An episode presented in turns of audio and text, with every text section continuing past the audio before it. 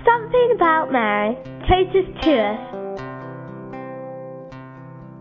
Hi, my name's Rob. I'm just going to say a little bit about Mary.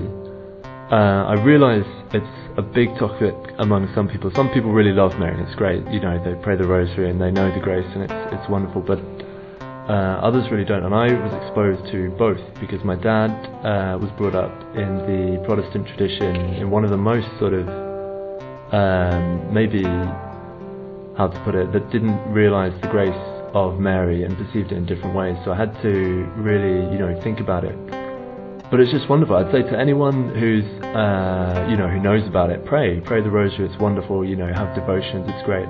And to people who are tempted to question, you know, read the Bible because you have the rosary, which is from the Archangel Gabriel, you know, saying "Hail Mary, full of grace." So it's actually it's directly from Scripture.